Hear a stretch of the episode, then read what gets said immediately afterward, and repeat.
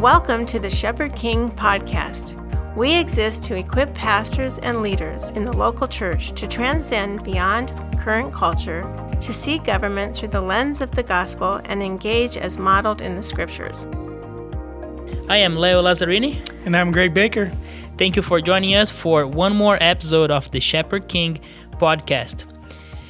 We are going through our series, Who is King Today? And we are defining the six powers of the King and how they impact us as people and how they're important for our kings as well. In our last three episodes, we talked about the king as the lawmaker, we talked about the king as the CEO, and we also talked about the king as the head of state. Today, we'll talk about the king as the commander of armies. Greg, who is the commander of armies today? The United States of America, the President of the United States is known as the Commander in Chief. The governors are known as the Commander of the Guard. In United Kingdom, the Queen of England and the Prime Minister share the role, but in most places of the world, it's held by a Prime Minister today.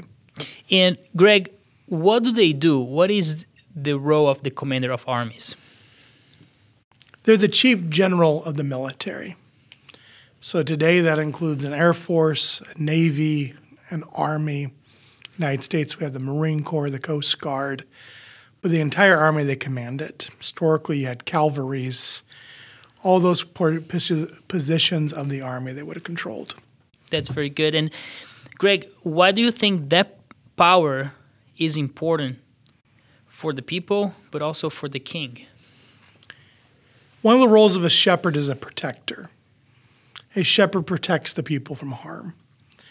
In the realm of government, the military is the main tool used to protect people from harm.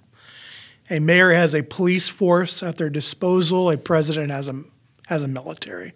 The governor has the National Guard. So you think about when floods come to a land, the governors will deploy the National Guard. The president will deploy the military sometimes during natural disasters, but also during war. And the Bibles talk about just wars when true harm's been done to a nation and a, a nation can protect their people by their military.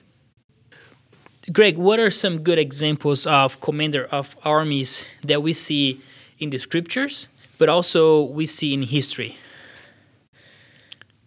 So there's uh, three examples in history that I look at one from the scriptures, one from Europe, and one from here that are examples of generals that found their place as kings.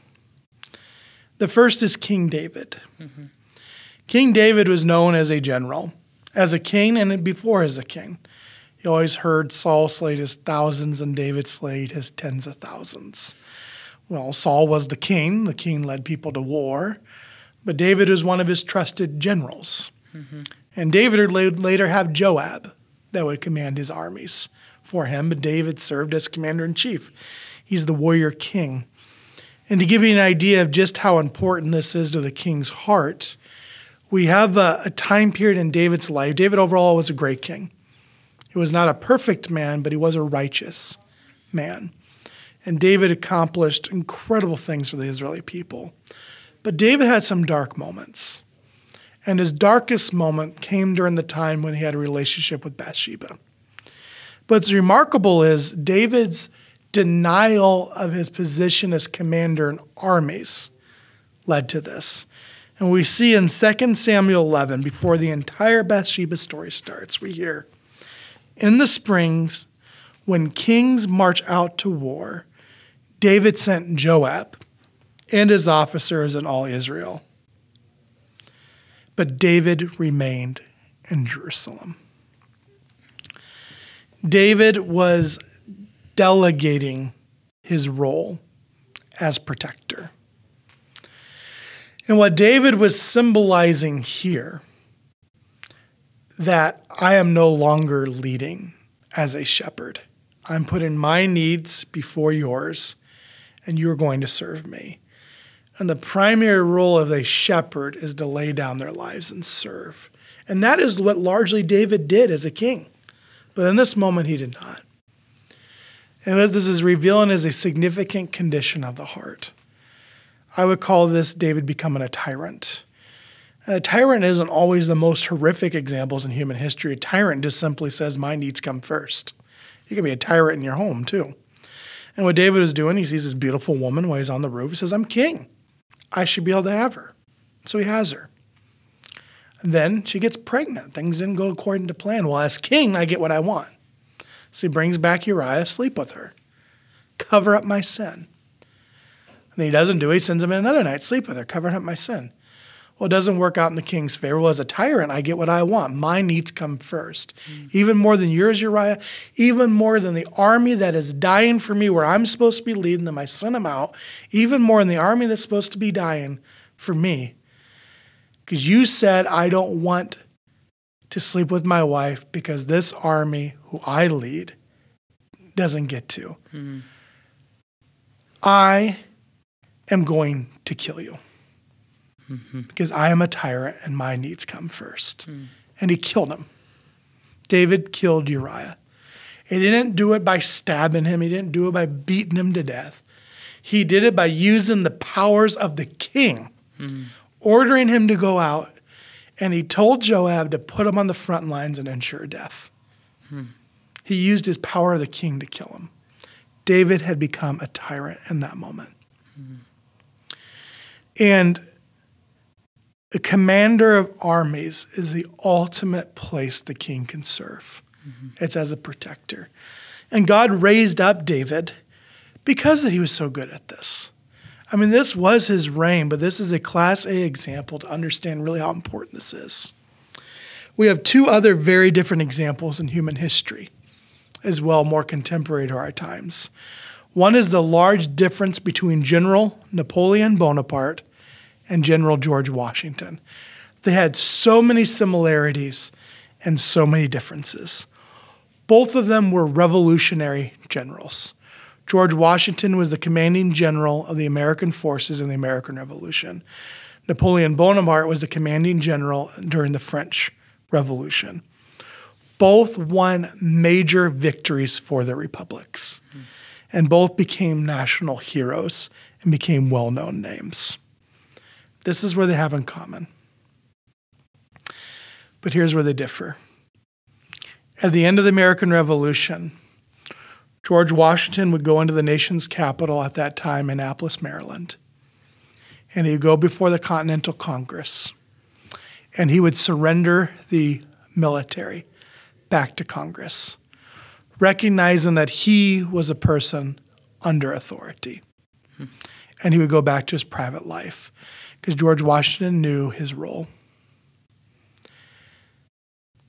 That moment was so rare in human history. They go to Annapolis, Maryland today, and their old state senate, they still commemorate that moment. Hmm.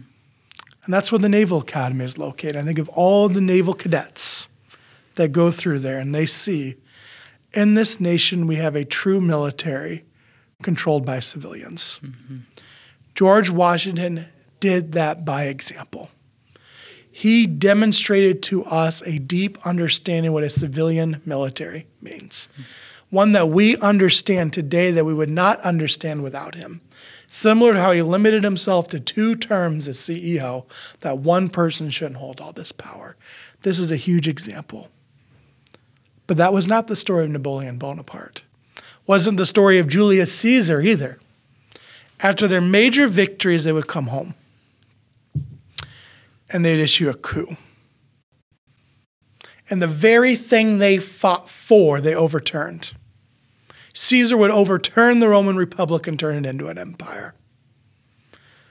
Napoleon hmm. Bonaparte, a so called defender of the Republic, hmm. made himself an emperor. And Europe would go through catastrophic wars through his entire reign because his power never fed him and I look at the significant difference between Napoleon and Washington. A good general, a good commander of armies isn't thirsty for war. Mm-hmm. They're thirsty for service.